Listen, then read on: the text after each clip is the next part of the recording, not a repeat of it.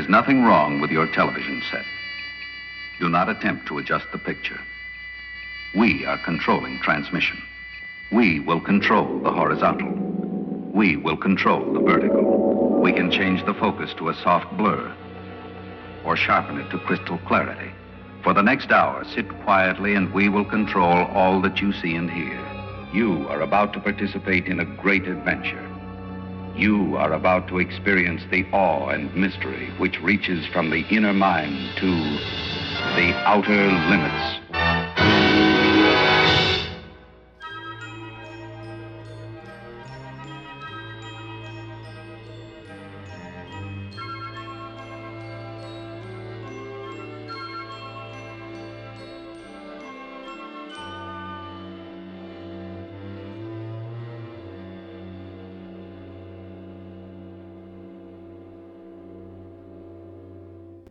When I was a kid, my father told me never to make assumptions or make fun of anyone based solely on their appearance. You don't know the story of his or her life, he would say, and that always stuck with me. A lot of us live in densely populated areas, and we never think twice about the folks we pass throughout each day. I mentioned this in a previous episode, but that was in reference to our daytime activities. The whole vibe of a city changes once the sun goes down. Think about the folks you encounter at night, maybe at a gas station or a late trip to the store. Chances are your guard is up and the steps to your car are a little faster. You couldn't care any less about this person's story, you just want to get home. Considering how crazy things have been lately, it's completely understandable. But there may be more to the person behind you in line, or standing behind the counter. What if the person standing outside was asking for change as part of an experiment on the compassion of human beings? Or what if the indecisive person in the back of the grocery aisle was observing the behavior of everyone in the store?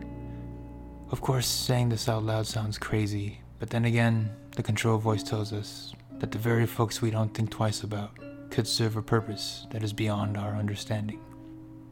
Tonight's episode is another of what I like to call breather episodes, coming off the mice, which had its share of exciting, fast-paced moments. This time, things are much slower, much more contained, taking place mostly in a hotel lobby.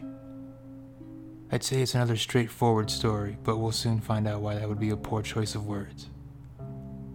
Tonight we follow two gentlemen as they set out to investigate what it is that causes human beings to commit murder. The fear is that whatever the cause, it could spread to other planets in the solar system. This called to mind the domino theory of the nineteen fifties. If we put this episode into historical context, after World War Two, there was fear that communism would spread across the globe. Winston Churchill declared that an iron curtain had descended across the continent, and that all cities near the Soviet sphere were subject in one form or another to Soviet influence. The domino theory stated that if one country in the region came under the influence of communism, then the surrounding countries would follow in a domino effect. This would lead to the Truman Doctrine, which was meant to impede the advancement of communism into Western Europe. All of this would ultimately lead us into Southeast Asia, where the Gulf of Tonkin incident, which happened just seven months after this episode aired, would lead to the American retaliatory bombing of North Vietnam. Did the domino theory weigh heavily on the mind of Joseph Stefano during the writing process of this episode? I'll quote the control voice and say, who knows? Now, as always, I will be spoiling tonight's episode, so if you haven't seen Controlled Experiment, you can find it on Blu-ray from Kino Lorber, and you can find every episode of The Outer Limits, both original and revival series, streaming on Hulu and Amazon Prime. Now let's sit quietly while Vic Perrin's control voice brings us into tonight's episode, Controlled Experiment. Who has not seen the dark corners of great cities where small and shabby creatures wander without purpose in the secret corners of the night? Without purpose? There are those whose purpose reaches far beyond our wildest dreams. Written and directed by Leslie Stevens, Assistant Director Robert Justman, Director of Photography John Nicholas. This episode aired for the first time on Monday, the thirteenth of January, nineteen sixty-four. We open on a shot of a spacecraft descending to Earth. Little fun fact here, this is the spaceship from the nineteen fifty-seven film Invasion of the Saucer Men. It's nighttime in the city.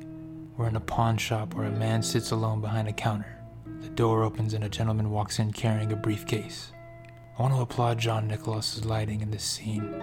It's got that noirish vibe that really sets the mood perfectly, if you ask me. The man approaches the counter.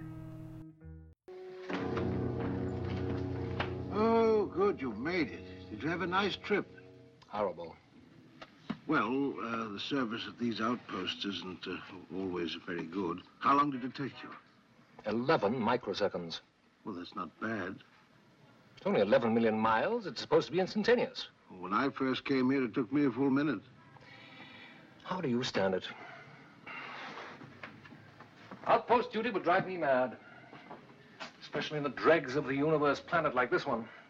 Atmosphere polluted with microbes and exhaust fumes.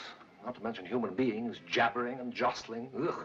Well, I suppose we caretakers are really hermits at heart. We get into a little hole in the wall and send in our reports, year in, year out, you know. The two men exchange credentials, and we learn that the man at the counter is Deimos, a caretaker assigned to outpost duty on planet Earth. Deimos is played by actor Carroll O'Connor, who in four years from his appearance here will be cast in a pilot titled Justice for All, an American take on the U K T V hit Till Death Do Us Part. The role O'Connor landed was the role of Archie Justice. Originally, Jackie Gleason, Tom Bosley, and Jack Warden had been considered for the role in different stages of development before proceeding with O'Connor. After a successful screening, A B C gave producers additional funding to shoot a second pilot titled Those Were the Days. A few roles were recast and the name of O'Connor's character was changed to Archie Bunker. And in January of nineteen seventy-one, All in the Family premiered on American television. And the rest, as they say, is history. I honestly didn't recognize him here at first, mostly because my only image of O'Connor comes from the later years of All in the Family, where he was a little heavier and certainly not as warm as he is here. But his addition is a welcome one in the pantheon of actors who have made their way through the Outer Limits. The gentleman with the briefcase is Phobos, a senior inspector of the solar system sent by Control Center to Earth Outpost to conduct a controlled experiment. Phobos is played by English actor Barry Morse, who is probably best known for his role as Lieutenant Philip Gerard in the T V series The Fugitive. Apart from that, he would appear in many roles in movies and in television, such as The Changeling and Space nineteen ninety-nine. He would make two stops in the Twilight Zone, once as Fitzgerald Fortune in the season three episode The Piano in the House, and again in the role of Frank in the season three episode of the eighties Twilight Zone titled Dream Me Alive. I'll be honest with you, I wasn't a fan of this episode after my first viewing of it, but the more I rewatched the episode, the more I loved Morris's performance as Phobos. Just listen to his performance in this next clip. The way he delivers his dialogue is almost funny at times, but we get the underlying seriousness of the situation at the same time. I brought some very special equipment with me, using direct observation. The miniaturized temporal condenser. It squeezes time. Isn't that very dangerous? Oh, very. That's why they sent me. It has to be used very sparingly and with great precision. Otherwise, you can rip a hole in the space-time continuum and release negative matter. Oh. But why do they send such powerful equipment to a tenth-rate planet like Earth? Due to your reports on atomic energy. Ever since the Earth creatures started to explode atomic particles, central control has become very uneasy. Oh, but it's nothing. They only use it to blow each other up. And that's exactly what interests central control, this process of Earth creatures destroying each other, this, um, what is it called? Um, Killing? No, no, no, that includes animals. Um, oh, murder. Oh, m- murder, yes, of course. It's so extraordinary, I can never remember it. Yes, deliberate obliteration. So fantastic. Happens only here on this weird little planet. Nowhere else in the entire galaxy. Well, it doesn't matter, really. They, they only murder each other. Well, what if it becomes an epidemic? What if it proves to be contagious? What if they start using these atomic explosions to murder each other? You see, Mars does not want Earth to overheat. We can't afford to have a new supernova radiating everything to a crisp. Tell me, are you going to destroy the source? We would prefer not to. After all, Earth creatures, they are a form of life, even if they are unspeakable. No, I'm going to conduct a controlled experiment to determine the exact nature of this phenomenon, murder.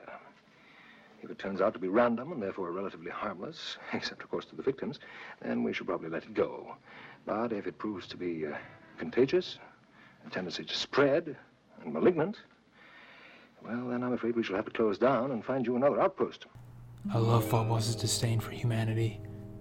It's delivered in such an offhand way that it can't help but make you laugh. He calls us unspeakable and mentions our so-called brain matter. Even earlier, he's described our location as being in the dregs of the universe, and the thought of us jabbering and jostling greatly disgusts him. Phobos is the anchor of this episode for me. Control Center is concerned that murder, though Earth-specific, could possibly spread to other planets in the solar system. This is where the domino theory came to mind. There's a knock at the door, and Phobos hides as the customer walks in. Hiding in the back, Phobos reports his observations. Central Control, this is Phobos one reporting from planet Earth, and I'm now in Earth Planet Outpost Station where an Earth creature has just entered. Skull is of medium size, containing about three thousand c c of so-called brain matter. Ears flat, lying back against the head, no appreciable points. No antenna of any kind, but sensory receptor openings in the snout portion, and a set of small, beady eyes. Oh, uh, it's starting to speak. Deimos completes his transaction with the customer, and Phobos returns to the counter, complaining that he was about to pass out, presumably from the stench of humanity. Deimos tells him that you build a tolerance after a while, much like coffee and cigarettes. The next scene is an interesting one. It's a quiet moment between two characters where Deimos teaches Phobos how to smoke a cigarette and gives him his first cup of coffee. It's like a breather scene in a breather episode. Everything stops for a moment, and we watch Phobos discover the stimulating effects of these earthly indulgences. It is a little weird watching this with modern eyes, knowing what we do about cigarettes. But that's a minor gripe to an otherwise beautiful scene. The gentlemen set up their communication device in preparation for the experiment. Martian Computer Control, this is Phobos one, assigned to Operation Earth. I have double alpha priority with probability division. Please give me instructions. Martian Computer Control Probability Division speaking. You are to go to longitude seven point one six three seven, latitude one seven three point one seven six one, grid six, overlay thirteen. Our analysis of patterns indicates a ninety-nine percent probability that a murder will take place at two three two four hours, seven one three one seconds, one point one three one seven two one microseconds, sidereal time scale. We regret unable to pinpoint this event more accurately, but we suggest that if you are present at the indicated location at the indicated time, you will probably see someone kill someone. Did you get the location? Yes. The lobby of the Luxdale Hotel. That's two blocks from here. Not a first-class hotel. two three two four hours, seven one three one seconds, one point one three one seven two one microseconds. That's exactly seven minutes Earth time. Martian Computer Control, this is Phobos one. Will you notify Central Control that we are on our way to the scene of the crime? This is Phobos one, locking receiver channel on standby. Hurry. Phobos and Deimos arrive at the lobby of the Luxdale Hotel. They hide behind potted plants and set up the temporal condenser. They scan across the lobby, looking for the subjects, when they stop and focus on a woman sitting alone near the corner. Is she the victim? I don't think so. She's out of position by about seven feet six and four one-hundredths of an inch. Hmm. Is it the bell captain? Perhaps, if he moves this way. Oh, looks like to me it's going to be someone getting out of the levitator. Hmm. Our elevator. Oh, thank you. If the victim's coming out of the elevator, Then obviously that young lady has something to do with it. Very good identification. Put a thought beam on her. Locate her verbal centers and get her name. They focus in and scan her thoughts. I'm getting it now. Oh, my. You rotten girl-chasing rat. Nobody can pitch a foul ball at this cookie and walk away on two feet. Did you get her name? Oh, she's greatly agitated. We must have positive identification of subjects. This is a controlled experiment. Where's your science? You've been down here too long. But I can hardly get a word in edgewise. Then come in right now. You've only thirty seconds to zero. Excuse me, my dear, but what's your name? That's no way to probe identity. Give me that. State your name. Yes, sir, buddy boy. You got some tall explaining. What the... What's my name got to do with it? I must be losing my marbles. What is my name? Carla. Carla Devine. Uh, thank you, my dear. You're welcome. Welcome? Yes, sir, I am cracking up. All over the joint in a thousand pieces. That's what he's done to me. Handed me a full-scale nervous breakdown. Carla Devine is played by actress Grace Lee Whitney, who made her Broadway debut in the musical Top Banana. She's probably best known for her role as Janice Rand in the original Star Trek series and motion pictures. Sadly, she isn't given much to do here, and we'll see why in just a moment. But I do like her performance in the time she is given. The elevator starts to descend. Phobos and Deimos prepare to begin the experiment. Time for countdown. Recording tapes on. Uh, yes, sir? Uh, just say affirmative, please. Laser beam monitor channel open. Uh, yes, uh, affirmative, sir. Here we go. Five, four, three, two, one, zero. The elevator door is open, and a man walks out. Just then, Carla jumps up, opens her purse, and pulls out a handgun. Bert Hamill! Carla! You're a two-faced, no good, black-hearted two-timer! Don't shoot! Don't come begging to me. Take that! Bert Hamill is played by actor Robert Fortier, who was making his first of three appearances in The Outer Limits. He will return later this season in the episode Production and Decay of Strange Particles, and then in the season two episode Demon with a Glass Hand. Bert Hamill hits the floor as startled hotel guests and a bellhop drop their newspapers. Carla sits in shock by what she's just done and turns away. Phobos looks on in confusion. Is that all there is to it? That's it. But it happened so fast, I couldn't make head or tail of it. Well, it always happens that way. One of them gets upset with the other, and, uh, and boom. But there must be some scientific explanation. Well, you've got the time converter. Why, why not run it back? I'll turn it back to the countdown. Uh, stand back and close your eyes. Every atom in this beam is going to disintegrate and reassemble.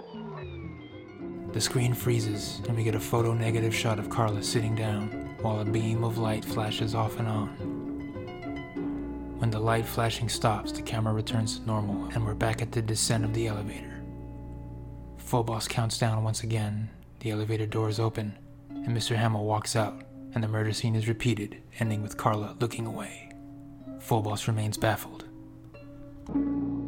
I can't make anything out of it. Well, there's nothing to make. It's their way of life. Bang, you're dead. But there must be some way to get a semblance of cause and effect out of it. I mean, the way they go at it is just a random collision. That's it?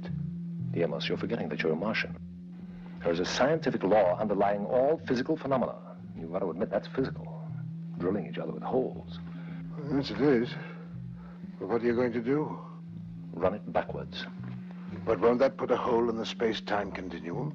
This is the infinite permutations model. Runs forwards, backwards, twists, warps, braids. Really? Only danger is wearing out the sample area. Now stand back. I'm going to reverse the electron spin. Uh, any clues? I'm observing the spectators. Oh, yes. They're known as innocent bystanders. It's a tradition. Each one tells a different version of what happened. In Reba Wisner's We Will Control All That You Hear, The Outer Limits and the Aural Imagination, there's a quote from Leslie Stevens that states, "It occurred to me that if we had an overlapping story, we could shoot it simultaneously with slow motion and regular motion cameras, splice the footage in all different directions, and film the episode in four days, which we did." Wisner also points out that this murder scene will be played a total of thirteen times by the end of this episode. The murder scene is replayed in reverse this time, starting with the newspaper returning to the witnesses and ending with Bert Hamill walking backwards into the elevator. Even in slow motion, the murder happened too fast. Phobos has no choice but to replay the event, only this time he will slow it down to a speed of zero point seven. The machine sounds off, and the elevator begins its slow descent to the lobby. ten.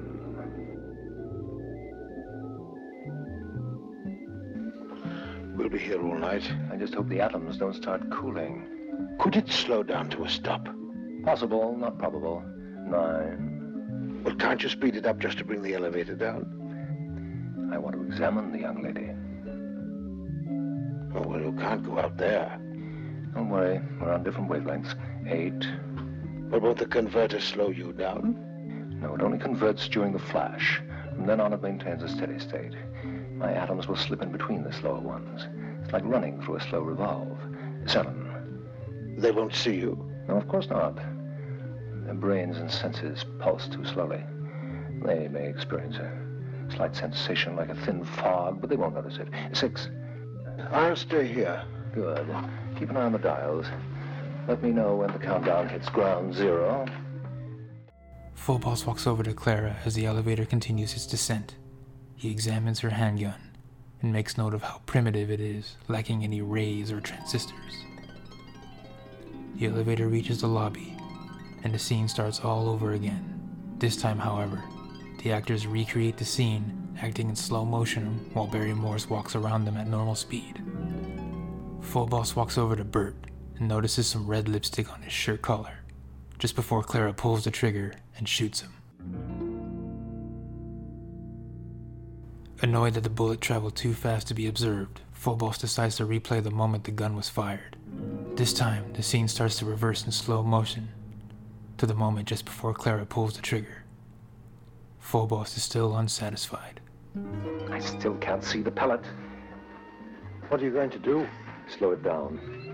Clear down. All the way. Oh, but you won't let it stop, will you? If I wanted to stop, I'd turn on the atomic power. It has to be on maximum hold or the electrons fall apart. I'm going down to element one velocity for three seconds. Oh, you are. The event is replayed and Phobos finally sees the bullet fly. The next step, to examine their psyches. Deimos and Phobos stand beside the two. There's one thought wave that stands out above all the others. The name of a female, evidently an associate of the males. Quite a long name, so I jotted it down. Uh, Two-bit floozy Betty Lou. Oh, the first three words are adjectives describing a reactive condition to Betty Lou. Ah. There's only one problem. Problem? He doesn't know anyone named Betty Lou. I analyzed him clear down to the medulla oblongata. Jane, Joyce, Gloria, Mabel. It goes on for three full rolls of microfilm. At least he's partly right. He did have another female associate. How do you know? Lipstick on his collar. You mean one of them placed it there deliberately? Oh, it's a famous clue. It appears in murder after murder. Pack up your kit. Where are we going? I'm going to run him up in the elevator, and we're going up with him. But one of us has to stay here and work the time converter. We'll set it on automatic. It'll reverse at any point we preset it. They notice the converter is starting to overheat. In their attempt to preset the machine, it begins to smoke, and the scene is replayed multiple times backwards and forwards at high speed. Finally, Phobos is able to set the machine, and the two hurry into the elevator as Bert walks backwards in slow motion. Phobos and Deimos stand behind Bert as the elevator climbs to the tenth floor. Once at the top, we see Bert walk into the arms of another woman, and the two start kissing, in reverse, of course. What is he doing? He's kissing her. What is she doing? She's kissing him back. What does it all mean? They all do it every chance they get.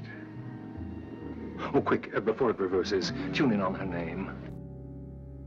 The woman's name is Arlene Schnabel. Just then, the converter goes off, and everything starts moving forward in slow motion. Phobos will not accept defeat. He can't comprehend how shooting, and even kissing, could possibly be completely random. At that moment, Bert starts to walk toward the elevator, so the two quickly run into it. That was a close one. You better have one of these. What for? Ooh, they're very soothing to the nerves. I actually need some caffeine to wash it down with. Sir, I don't want to say anything, but we are slowing down. Oh, that's all right. I set it at half speed. Guillermos, I've got it. This experiment is too controlled. The only way we can find out the reason why they exterminate each other is to interfere. Interfere? Hmm. Knock the isolated sample off the time track. Oh, but you'd have to get permission from Control Center, sir. Hmm. We'd only alter it a little bit. But it's against regulations. You might unravel the entire universe. Nonsense. We've got to do something radical. Yes. Divert the sequence. I love that during the entire scene, Robert Fortier is just staring off, maintaining that same facial expression. The elevator reaches a lobby, and Phobos and Deimos take their positions behind the converter. The confrontation is replaying in slow motion. Deimos begs Phobos not to interfere, but Phobos doesn't listen. The trigger is pulled, and Phobos deflects the bullet, sending it into the wall. Pleased with his actions, Phobos brings the converter back to normal speed. You don't have to try and scare me, Carla. I know when I've been wrong. Wrong? I admit I, I went out with another woman. You admit it? I had to test my feelings, Carla. I had to find out if I... If I was just playing a game or if I really loved you. And I can tell you true, darling. No other woman can come up to your shoe tops. Oh, come on, Bert. You know how I get when you look at me like that? Well, you're all I want. All I care about. But what are you doing? I'm asking you to marry me. What's he asking her? He's asking her to marry him. It's part of uh, the biochemical pattern. It's their primitive equivalent of our genetic selector machines. It's hard to see the logic in that. A moment ago, she was shooting him. It's a reflex. Okay. I'm all for suspension of disbelief. I'm cool with reality being manipulated forward and backwards, but I have the hardest time accepting that Clara would simply accept the whole I had to be sure argument and then accept a marriage proposal shortly thereafter. So Clara and Bert are kissing each other, while Deimos and Phobos look on in amazement, when an emergency signal comes in from Control Center. Control Center, this is Phobos one, calling from Earth. We've received an emergency signal on temporal converter unit. Please advise. Over. This is Martian Control Center. Tape of your experiment relayed through computers indicates double A red alert emergency. Probability division will give you instructions. Stand by. Double A red alert emergency? Well, that's the highest priority in the galaxy. Received you loud and clear. Standing by. Phobos one, you have exceeded your authority. You have tampered with a temporal sequence. The space-time continuum may be permanently damaged. Oh, but sir, all I did was to tap a lead pellet out of its trajectory. Fatal error. Repeat, fatal error. Computers predict major disaster. Disaster? How? Male and female are now together. They marry and produce male child. Father tells child of miraculous escape. Child grows up, believes it's immortal. Child enters politics, becomes dictator. Starts atomic war in belief it cannot be killed.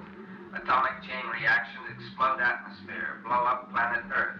Radiation affects entire solar system, destroys ecologic balance of galaxy.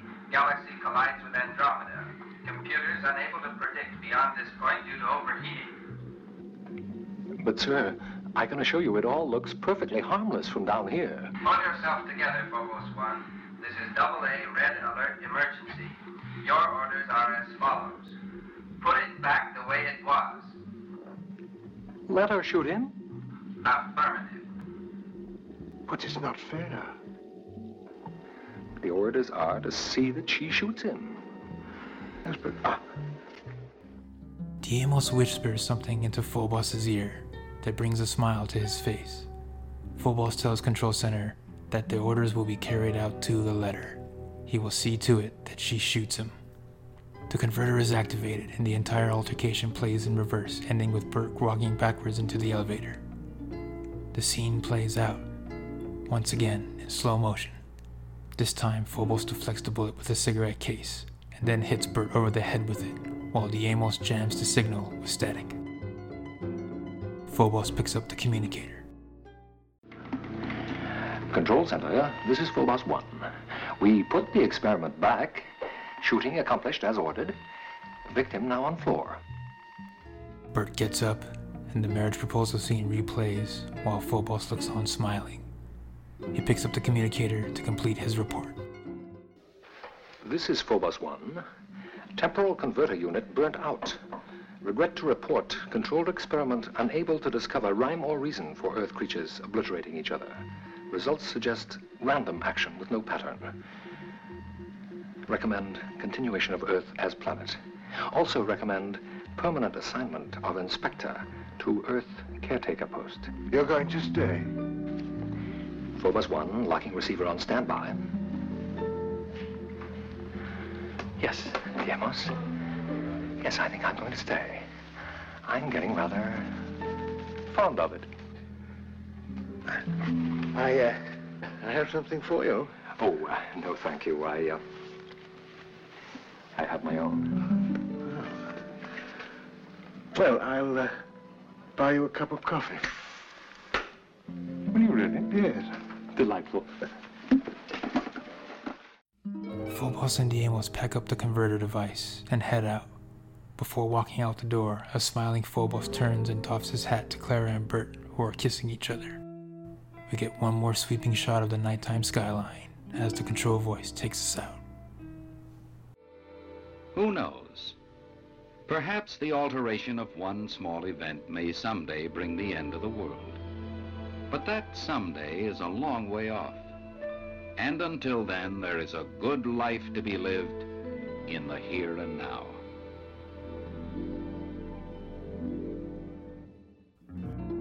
I thought this was an odd closing narration for the control voice. I mean, on one hand, it has a good message about enjoying life as we live it. But it's preceded by an apathetic assumption that we will eventually cause our own annihilation. I mean, sure, the assumption is probably correct, but I was hoping for a more profound message at the end. One that spoke of not letting assumptions get in the way of your better understanding, instead of just enjoy your life before we ruin everything.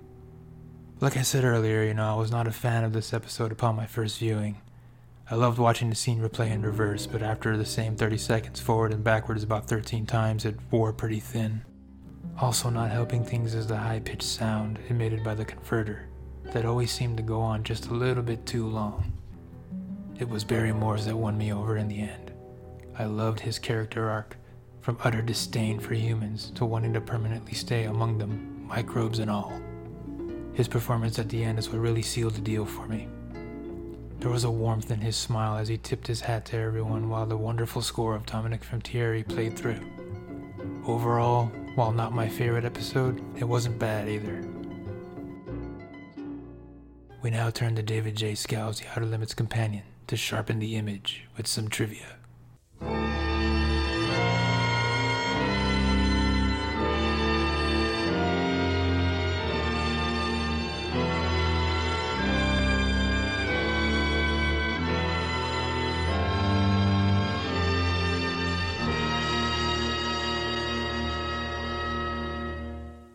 Both Martians are named for their respective moon on which they were born. The skeleton of Controlled Experiment was written by Leslie Stevens on a New York to L A flight. This was the cheapest Outer Limits episode ever made, costing only one hundred thousand dollars, and only taking four days to complete. Stevens is quoted as stating, "We were far into deficit financing, and the front office was killing us, saying, 'Look here, you used up all the money, you're behind, it hasn't gone the way it should.' And when you're really scared, you find yourself using every bit of your expertise to do a show that would be enormously inexpensive and still be effective." The voice from the Martian Control Center was voiced by Leslie Stevens himself. And finally, Barry Morse and Carroll O'Connor got along very well during the filming of this episode. In between takes, they would sit down and resume their game of chess. One more thing before I go. Since I started this podcast, I've been fortunate enough to have met so many like-minded folks who have been so awesome and so nice. It was Craig Beam who pointed out to me how we've all found each other online and how cool it is that we all follow and support each other. And that brought a smile to my face because he was right. Those of us who share a love and respect for classic television have found our own little corner of the podcasting universe. And lately there's been a lot of cross-pollination between podcasts, which I think is so awesome. What an awesome way to make new friends and spread the word of both shows in the process. Well, I was recently introduced to a gentleman by the name of Zach Moore, who hosts a Star Trek podcast with his friend Ken Tripp. And because of that introduction, I recently had the pleasure of appearing on an episode of Standard Orbit, a Star Trek The Original Series podcast, where I spoke with Zach about the Outer Limits episodes Cold Hands, Warm Heart, I, Robot, Expanding Human, and tonight's episode, Controlled Experiment, all of which feature actors who would go on to appear in Star Trek The Original Series. I'll give you a heads up, I spoke with Zach before I started working on this episode, so my feelings about Controlled Experiment were more raw and may have even changed since then. But head on over to Trek F M and look for Standard Orbit. The episode is called We Are Controlling Transmission, and it's episode two eighty-one. Zach and Ken are a well-oiled podcasting machine. In the time it's taken me to put this episode together, they've already released four of their own. But you can find it easily. Just look for episode two eighty-one, We Are Controlling Transmission. I want to thank Zach for having me on. As I'm sure most of you can tell from my interview episodes, I'm an anxious person and tend to be all over the place during conversations. But ever the consummate professional, Zach was kind and patient, and we had an interesting chat. So that's it for Controlled Experiment. If you'd like to share your thoughts on the show or an upcoming episode, you can email or send an audio clip to Victor at the outer limits podcast dot com. You can find the show on Twitter at outer limits pod. We're also over on Instagram at the Outer Limits Podcast. I like to post little snippets and updates of upcoming episodes over there, so head on over and give it a gander. You can find recent episodes on iTunes, Spotify, and most podcatcher apps. But if you want to check out older episodes, the archive can be found over on the mothership that is the twilight zone podcast dot com. There you'll find every show starting from the very humble beginning to the most recent episode. So that'll do it for me. Join me next time when we cover episode seventeen of season one, titled Don't Open Till Doomsday. Until that time, I am Victor Gamboa, and I now return control to you.